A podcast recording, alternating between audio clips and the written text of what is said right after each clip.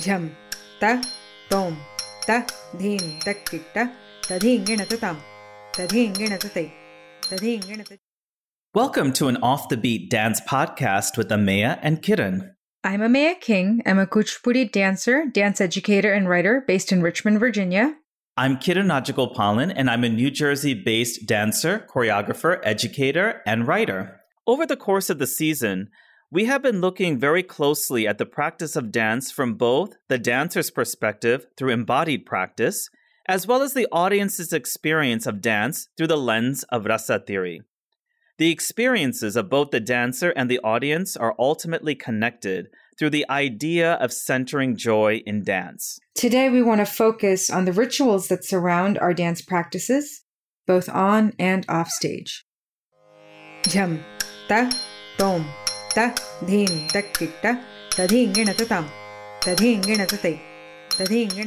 When I was a senior in college, I took what was the most transformative course of my four years I was taking a South and Southeast Asian folklore and performance class where we were exploring the Ramayana through the perspective of some of the different communities in those regions that performed it. We would center largely on the Indonesian practice of Kecak, but I was also tasked with bringing my Kuchipudi training into the class as a student teacher. Every class began the same way with the same ritual. We would leave our shoes at the door. We would pick up these cloths to wipe the floor. And after we had wiped the entire floor of the studio space on our hands and knees, we would congregate in a large circle, the banjar. Together, we would not only do stretches, but also do the Kecak chants from Indonesia. We would sing a bhajan, Siawariram, and after several other rituals, we would close with the shlokam Asatoma Sadgamaya. As I was teaching Kuchipudi, I would begin with the Kuchipudi Namaskaram, and I taught some basic steps, as well as hand gestures, and showed my fellow classmates how to string together the steps and the hand gestures to act out the story so that they could then take those tools into their performances of episodes from the Ramayana. I had very conflicted feelings through this experience. Initially, I was a little bit shocked at the way that the professor brought together these sacred Sanskrit shlokas and mixed them with practices from other cultures. And I wasn't sure how I felt about that, but I said, you know what, I'll be open minded to it. However, I felt that it was my responsibility to be as true to my understanding of my dance form. So I would go to that class in a dance practice sari walking across campus that way. And it was a very daunting exercise, and I was very nervous about it, but I would force myself through it. I also really wondered is it okay to explore and taste and mix and match between, you know, Balinese practices and Filipino practices and and kuchipudi and other bhajans and things like that with a group of students from around the world who didn't have the cultural context or the history or the spiritual connection with the subjects. So that's kind of what I want to explore today as we talk about ritual. Amaya, that was a really, really lovely story. And I actually have been going through a similar experience teaching a Bharatanatyam course at Marymount Manhattan College with students who are entirely outside of the tradition of Indian classical dance. And I and I'm thinking through such things. Can I borrow from modern dance? Can I borrow from contemporary dance and bring it meaningfully into Bharatanatyam and pedagogy and instruction in Bharatanatyam? And we'll talk more about this a little bit later on in the episode, but your story also reminds me of a very interesting experience that I had in Indonesia So, for our listeners out there, I'm going to shift the focus now back to Bharatanatyam and classical dance and how much certain things that we have in our practice have become so integral for us to center ourselves before and during performance. I had a very experience when I had to figure out how to work through my issues without a critical component of my dance. And so when I was going to Indonesia back in 2011, and so this was in Solo or Surakarta, Indonesia, and a dear friend and colleague of mine, his name is Rianto, invited me to uh, his institution where he had studied in Solo. And it was just to do a workshop and a performance. And so I had packed up all my things and I packed up my bells in my suitcase because, in my experience of traveling, sometimes people give me a hard time when I carry things like my makeup and my bells in my hand luggage. Long story short, I arrived in Kuala Lumpur airport. I was waiting for my bags because I had to recheck in my luggage, which was really annoying. But my bag was the last to come out of the conveyor belt, and there was a big X on it. Just like, this is really strange. So I wondered if they had searched through it. So I immediately opened my suitcase and I was rummaging through my stuff. Everything seemed to be in there except for my bells. And this was really shocking to me that they would go through my suitcase and just take out bells and not put them back. So I was wondering what was that about. And I had asked the officials there, and they said, you know, oh, we don't know anything about it. Um, everything was searched through, but nobody took anything. It's like, yeah, they took my bells. I need them to dance. They're really important. I really need them to dance. I have a performance in solo in about four days, and I need my bells. Where are they?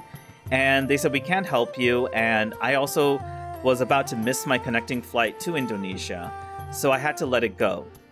All throughout that time, I had this sort of nagging feeling that I needed to find bells because I couldn't dance without them. The night before I started to just, you know, in a panic, travel throughout all of, of Solo. Solo's not huge, but it's still big. Going from market to market to market to market, asking if anybody had loose bells or bells or anything of that sort, and everybody looked at me crazy. Finally, at around, you know, three hours into my search, I came across a small little shop and I saw some weird brass things in the window. I asked the person, Are those bells that are there in the front window? And he's like, Yes. And then he brought them out and they were okay. They were like really high pitched, but I said, This will do. And he said that the price per bell was about two US dollars. And mind you, a pair of bells, whether you tie them or whether you have it, you know, stitched and all that, you require at least 30 bells. So we're talking about 60 to 80 US dollars just to find bells.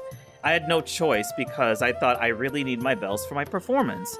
So I got them and then I had to find something to string them on. And he had this ribbon that was bright pink in color. I was not happy, but I made do. During the performance, the bells fell off anyway. So I ended up dancing without my bells for the performance for at least half of it, and people didn't care. It was a small stage, it was an intimate audience. In the end of the day, I really didn't need the bells. But for some reason, I attached so much importance of onto my bells because it's one of those accessories that is almost become venerated through our rituals associated with wearing the bells. There was this incredible attachment to the idea that your full costume, you're a full dancer once you wear the bells. But honestly, in the practice and in the and in the grand scheme of things, is it really that important? But younger Kiran was a maniac without his bells, but older Kiran's looking back on younger Kiran with a little bit of empathy and saying, I understand, I get you, but it's not that big of a deal. You can always dance, you can always inspire, you can always uplift audiences with just your dance itself. I have to say, when I heard that story, my hands started getting clammy because the idea of losing bells while traveling is quite terrifying and it honestly sounds harrowing. And I think that goes back to say exactly what you're underscoring. We ascribe sacredness to some of the practices that surround our dance. And bells are something that are so central, not just as an accessory, but as the linchpin of our our identity as dancers. I think it would help for us to kind of talk about what we mean as rituals. I know for the longest time, I just thought about rituals as practices that are related to prayer in a religious context, you know, lighting the lamp, um, things like that. But in more recent years, I've started to recognize other things as ritual. I want to kind of bring up the framework that I became introduced to by a book that I've been reading, The Power of Ritual by Casper ter where he said there are four types of rituals those that help you connect with yourself, those that connect you with others, those that connect you with nature, and those that connect you with something transcendent. When it comes to our bells, they're a combination, right? They help us connect with ourselves as dancers. They are this thread of connectivity across so many Indian classical dance forms, as well as with so many other dancers. And for those of us that believe dance is divine, that sound can be a very transcendental feeling. Going back to the class I was talking about, the year after I graduated, they performed a production called Sitayana, and one of my friends, who's also a Kuchipudi dancer, played the role of Sita. I did not expect her to walk on stage wearing her Kuchipudi bells, but the sound of those bells in that performance was transformative for me. It became more than just a play. It was the existence of those bells. There's people from the outside watching in. That's their immediate association with Indian dance sometimes. It's like, I heard the bells, I see the costume, I see the colors. It's a cultural signifier.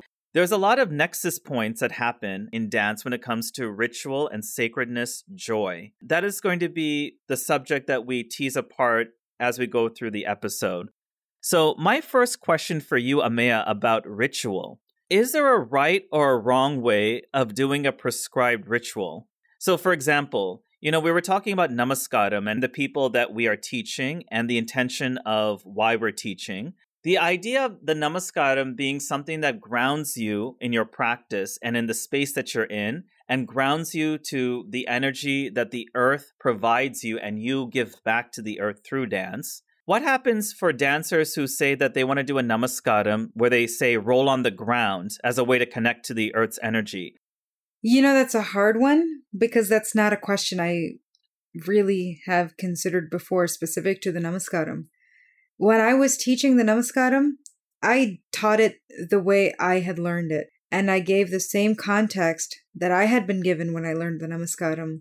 And I just hoped that they felt at least some degree of the weight and the grounding that I felt as I did it in my practice.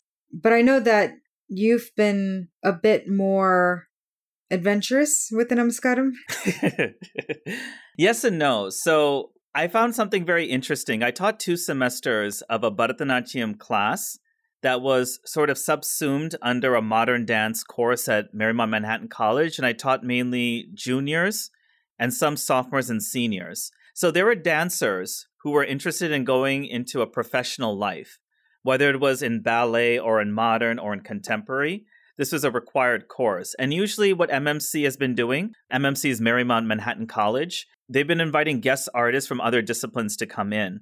So I didn't just want to give them checkmark diversity, checkmark cultural experience, but I wanted to actually meaningfully integrate with their curriculum, their pedagogy, so that I could build a case that Indian dance and Indian classical dance in particular is a foundational technique like ballet is that can really ground a dancer and provide them some important tools to be able to apply to their own practice. With Namaskaram, the students were extremely reverential and extremely respectful of the ritual.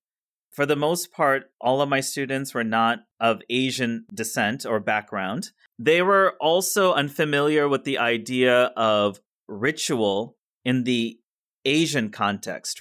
I asked them to riff on it, sort of just to see how they move. Many of them came back to me and said, I liked the Namaskaram the way it was. I felt something that was really grounding and centering. So I didn't feel like I wanted to tamper with that.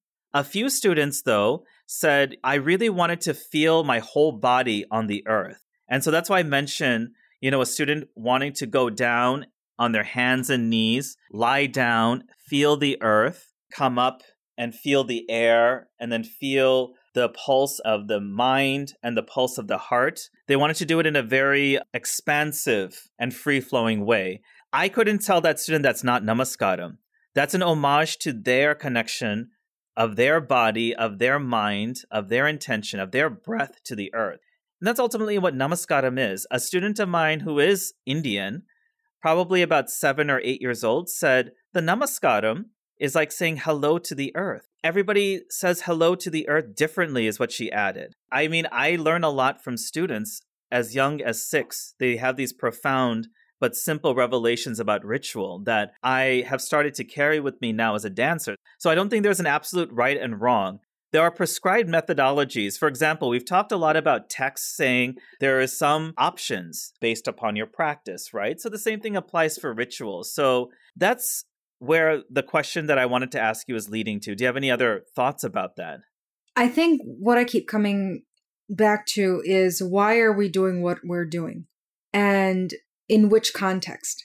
So the student who felt the version of Namaskaram that made sense to them was to stretch out on the ground and then feel the air and then center with their mind and their heart that sounds incredible in their specific context and likely makes sense in the context of their movement framework as opposed to the traditions that we come from. However, in that case, they're centering themselves, but it does not have that connective thread that we might feel. You know, for me, the Kuchipudi Namaskaram is something that connects me with thousands of Kuchipudi dancers around the world. Exactly. And so ritual has always been used in a way to bring communities together, sort of centered around a collective action of some sort, right?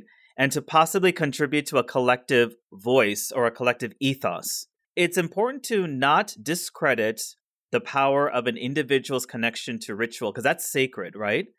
we talk about ritual as both individualistic practice and as community building practice, right? What is it about certain practices that we do as dancers that somehow blend the lines between that which is individualistic with what that is collectivistic? What is a ritual that also straddles community and individual, right? I think in a very modern context, and I say modern because I've, I've this was not something that I initially learned as part of my dance pedagogy, is this idea of stretching before dance, right? When I started learning dance, you do the namaskaram, you do your first half steps, you do your second half steps, you do your items in order until you go as far as you can go, and then you watch, and then when everybody's done, you do your namaskaram again collectively and you finish. That was the ritual of the dance class. What didn't exist in the places where I was learning at that time was this idea of stretching and warming up before and cooling off after. When I performed very recently for a, a live performance, they actually had time carved out for us to warm up on stage for different performers from different traditions and I was the only one there from a South Asian background performing a South Indian classical dance form. But there was something very orienting and almost binding to have that opportunity where even though we didn't see each other in rehearsal, even though we were completely separate up until the day of the performance, we could share that space on stage before the doors opened for the show to center ourselves. And in that very individual moment, in that very singular focused moment, for me as a solo artist, sharing that space with other dancers felt very community oriented. There's something about being with other dancers as we warm up in our very different ways, as we prepare for performance in very different ways. Those moments where we interact or come together, there is definitely an energetic exchange, especially as we all try to get into the zone in our own unique ways. Whether that's dictated by pedagogy that's been handed down to us, or whether it is through individually cultivated practices, those are things that transcend cultural barriers, especially when we have a similar end result, which for many of us is a performance of some sort if we are performing artists. Absolutely. So, Kiran, one thing I'm curious about is having been a performing artist who was living in Chennai and then also being a performing artist living here in the United States and performing here, are there rituals that you have kept constant throughout? And are there rituals that you have revisited and either chosen to set aside or modify based on the cultural context changing? Did you mean my personal rituals or things that are explicitly associated with Bharatanatyam? I think probably a bit of both because we sort of take in those rituals that are associated with the form as our own, right? And when we make it our own is really when we have the dialogue of what do we keep, what do we leave behind, and what do we change.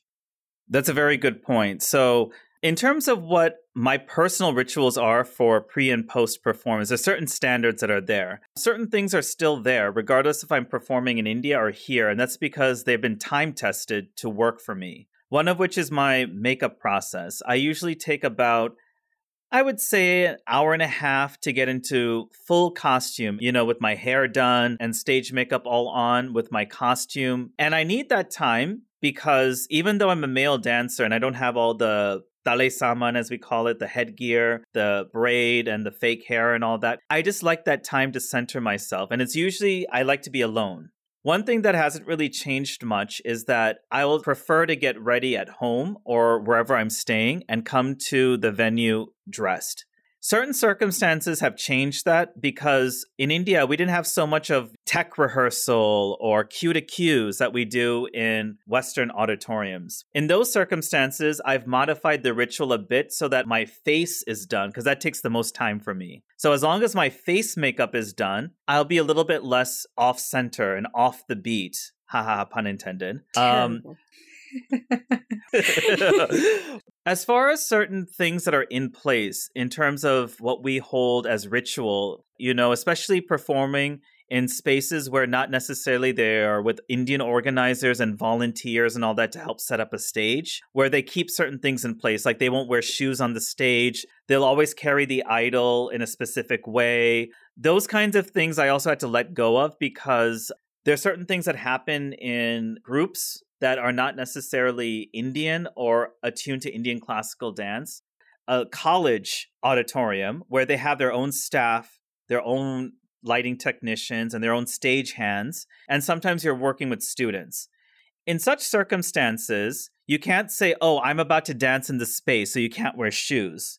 People wear shoes because of safety issues, right? We're not allowed to light lamps oil lamps or kuttivilaka on stage in many Western auditoriums because it's a fire hazard. Whereas in India, those kinds of things are acceptable even in proscenium stages. What's important is that you feel centered as a dancer and ready to perform, and your team also feels like they're supported as well and that they're supporting you. And whatever that takes, and whatever the rituals that those people who are helping you put on the performance need, you should be respectful of, like they should be respectful of certain things that you need as a dancer. What about after the performance? Any rituals there? See, this is why you lead the conversation because we've talked about this privately and I'll act surprised. Yes, I do. Ame and I have a really deep connection to chaat. That is a ritual in and of itself. We relish chaat, we eat and enjoy chaat, and everything about life that gives us joy is centered around chaat. so, my post performance ritual, which is really important to me, regardless if a performance is good or bad, I like to celebrate a performance with chaat. So if I had a very bad performance, Chaat cheers me up. If I had a great performance, Chaat makes me even better. And the food poisoning in India was totally worth it. you know, the funny thing is for me with Chaat, that has been more of a post dance class ritual rather than a post performance ritual. One of the wonderful experiences I had in high school was going back to India after not being able to go for many years, specifically for dance. Let's be real, specifically for Chaat. Yes, that too. Because essentially, I was there for six weeks. And for the first three weeks, I had to behave because we had other students there also from the US who were of a more delicate constitution than I. Um, so we had. See, Chaat builds immunity, people. Right? Eat Chaat. It builds immunity from the street. So, so, you know, home cooked food all the way was what we got. Um, and we were staying at my teacher's home Master Garu and his wife are both teachers, and I was staying with them. This is Hari Master, yes, sir, Hari, right? Hari Ramamurthy Garu, principal of Kuchipudi Kalakshetra, and his wife, and then Satyabhanu. She runs Sri Siddhendra Yogi Kala Nilayam, both in Vishakhapatnam, and they are the reason I started dancing. As much as my mother is my guru, I would not have started class if Bhanu Auntie didn't scare me into it. But once my friends who had come with me had gone back home to the US, Bhanu Auntie and I had an arrangement where after class every day, we had to stop somewhere for chaat. And we would do this with Hari Master Garu letting his feelings known about how he thought that was silly. But he would still indulge us by letting me go to get chaat after class for the rest of my trip there. And it was probably one of my favorite bonding experiences specific to dance class. This reminds me of a very funny story. So when I was in Cuttack, I had a performance that didn't go well, but I was there because they gave me an award, which is one of my very first. And I don't mean this as a humble brag or anything. It was in a theater. It was one of those old school theaters where the dressing rooms are underneath the stage. And then the stage had all these blocks of concrete on it. I don't understand what the setup was. And while I was dancing, I tripped over it and badly cut my foot in the middle of the performance. I was bleeding. Long story short, I performed the second piece, and again, I backed into another block of concrete in the middle of the tilana. And as soon as it was done, I ran off stage, put on my shoes, and walked out the door because I had seen a chaat truck right outside the auditorium on my way in. Had my chaat, and then all of a sudden my cell phone started ringing like crazy and it was the organizer saying, "Where are you? Where are you? We're calling you on stage." Oh no. So the gentleman packed up the Chaat, gave me some extra to go, and then I ran back and I had the Chaat bag on stage with me and I accepted my award. Please tell me there are pictures.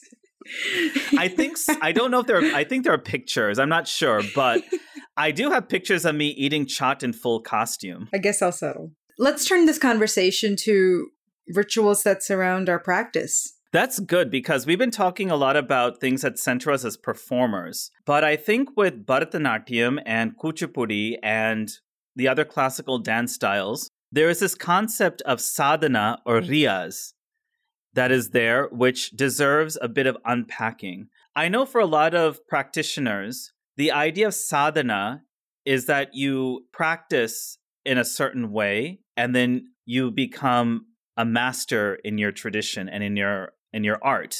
But I also feel like there's certain ways in which sadhana is emphasized that kind of pigeonhole the approach to ritual and the approach to one's own relationship to the art through practice. I guess to sort of start the conversation, there is this idea that you practice every day as a dancer. And you sit down and you dedicate two to three hours of your time in practice each and every day. That's sort of what was been told to me by various teachers over time. Some teachers in my life have been flexible in their approach to telling me how to practice, and other teachers have told me, no, you need to practice this way. And so I'm wondering, is there a right or a wrong way to do sadhana? You know, I think part of that is balancing what we need to do against balancing what is being prescribed. Now, I think my early practice and my early training as a dancer was very much that way. It also helped that once we moved to the United States, class was in my house. Every evening, go start with steps, do jatis, start with the basic items, and keep going and going and going. I think that sort of foundation is important. But I think it's also important to recognize that rituals have a context of when they bring you forward. And there may be times when it doesn't give you what you need any longer, at which point you might need to find a new ritual. Now, if that type of daily practice is centering and it is productive and it is helping you grow as an individual, as a dancer, then you should continue. But if it stops doing so, then you have to reconsider. That is something that I have had to do. I practiced that way all through high school. And by the time I got to my college years, it wasn't working for me. I was going to a camp with, with Hari Master Garu, um, here in Richmond, Virginia, as a college student, and I was beyond frustrated with myself. Because as somebody who had been dancing easily for, you know, eight plus hours a day in previous summers, I couldn't get past a certain point with the Tilana. And the more I kept doing the same thing, right? Steps, jatis, and then items, I wasn't seeing results. So I really needed to reconfigure my practice, which really ended up being a hard thing to do because it was giving up my ritual. But I needed to reconfigure how I practiced to be much more targeted and focused on where I needed support rather than doing what I had always done. And once I took that step of changing my rituals of practice, my dance began improving again. Just because something is a ritual doesn't mean it is lakshanam, grammar, and set in stone. Rituals also live and breathe and interact with we as changing individuals that are responding to a changing world around us. Sacredness is not a fixed definition. Ritual is not a fixed practice. It is a habitual practice, and it is a practice that is very intentional. But that doesn't mean that it is fixed. And I think this is also going back to the idea of tradition being fixed versus something that lives and breeds and evolves over time. And I think the example that you had just illustrated about changing the way in which you practice is key to this idea. You know, I think also coming to terms with what you want out of dance also informs the kind of practice that you do. What sustains me in daily practice is a constant tinkering with ideas. Whether it means that I sit and I work on a jati and explore the nuances and cadences of that, it's usually in service to something that I'm thinking about doing with it.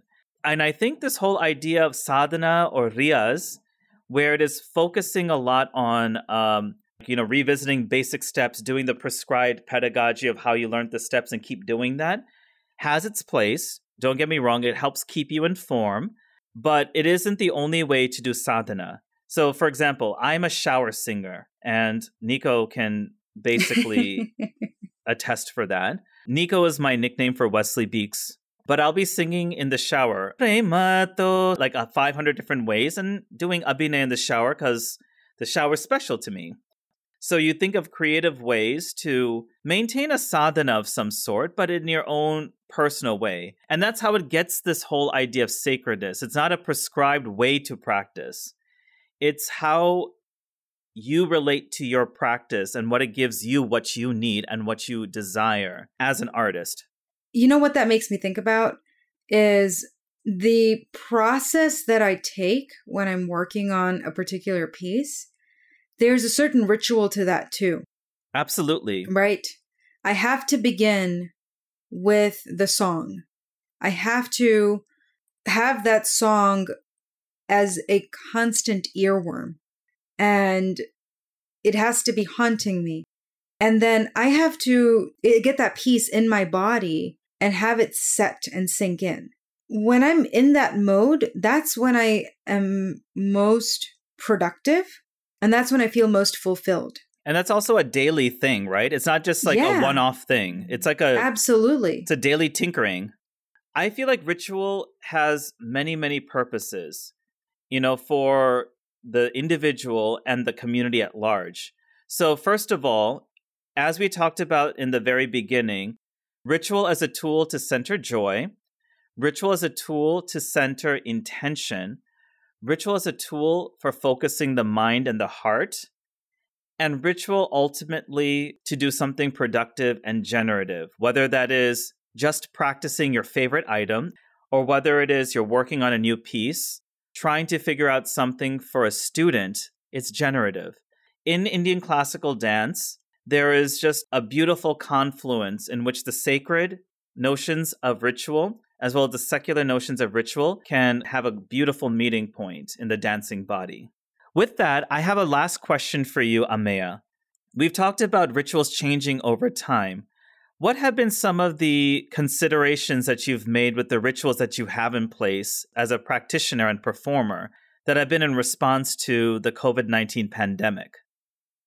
What has really changed for me as a result of the pandemic is the way that I treat my practice space in my home. Previously, it wasn't the center of everything. It wasn't ground zero for practicing, creating, performing, collaborating, and everything. I would go to other places. With this happening, it impacted it a couple of different ways. One is it made me kind of focus on how do I need to change the space to work for me?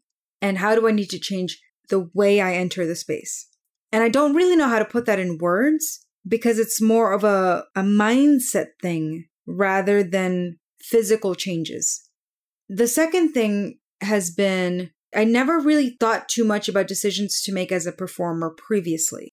I really needed to rethink what I wore and what I chose not to wear and I began making much more conscious choices, not only based on the space and the occasion, but also based on where I am and what I'm feeling, as opposed to fitting into the uniform. And I think lastly, I have made a conscious decision to move all of my dance related work that is not just dancing into this space what that's done for me is given me a process that I can repeat that I don't I don't have to think about, I don't have to make decisions and instead I can just get into the flow. Now the house is everything for us. It's a workspace, it's an eating space, it's a living space, it's a dance space, it's a creation space. For me, it's also a teaching space.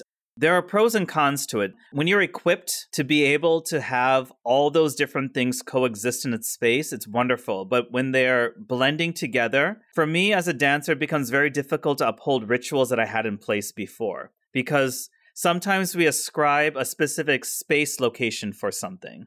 So, bringing this to a close, I wanted to then ask you what have you learned today? Today's conversation was interesting because we're not pulling from a text or a concept and instead exploring what we know, trying to make better sense of it. And what has been very helpful for me is the necessity to interrogate the purpose of our rituals, as well as to recognize that they're rituals. And I should probably say that the other way around. The necessity to, one, recognize when something is a ritual and give it that position. And then two, interrogate why that ritual is important to us and how is it serving us, whether it's from a, an individual perspective or from a community perspective, whether it connects us with nature, whether it connects us with the divine. What that lets us do is keep the things that keep us grounded and ensure that what is sacred doesn't become mundane, both in our daily lives as dancers and in our performances. How about you, Kiran? What did you learn today? Our conversation about ritual, especially as something that brings a community together, uplifts a community together, made me reevaluate my relationship, for example, to, say, religion and understanding why people seek out the liturgical. Because the beauty of ritual is the coming together of people and the convergence of energies into something that is singular and extremely powerful. So I don't want to trivialize those things that we hold sacred externally as Indian classical dancers, whether or not our personal relationship to them is different. Certain things I think are just important and and they're very centering in terms of our practice, like bells. You know, I, I started off at the beginning of this episode basically saying, Young Kiran, I get you, but you're doing too much. But I left the conversation a bit transformed, to be honest, thinking, I see why young Kiran was so upset about the bells, but he didn't have the language at the time to articulate why it was so important. Because the way it's contextualized, it hits upon these four levels of ritual in a very beautiful way as a metaphor. So I will cherish my bells. I'll hold them as sacred. Likewise, I'll hold my makeup time as sacred. Ultimately, as a performing artist, you want to be transcendent, not necessarily in a liturgical sense, but in terms of an artistic and aesthetic and intentional sense. And if there are things in your rituals that help you to get into that frame of mind, to get your body into that state where it can be a vessel, and the art flows into you and flows out of you, then those things are sacred. The other thing that I also learned was many of us dancers have very similar rituals, and it's not necessarily just because we're told that this is a ritual. There is some sort of ritual that connects us to something that is of a purpose. So for Namaskaram, it's connecting to the earth and connecting to energy. Whether it is somebody rolling on the ground, whether it is somebody doing Namaskaram, or whether somebody is in prayer, there is a link of intention that runs through and that spans cultures, that transcends boundaries. That's the power of ritual in so many ways. I think that's beautiful. So, keeping in mind the fact that sacredness and ritual are also changeable and evolve, this week's call to action is Have your dance rituals changed in response to the world around us? We'd love to hear from you about your rituals and what they mean to you and how they engage you with the world around you, especially through art or whatever it is that you hold dear and sacred.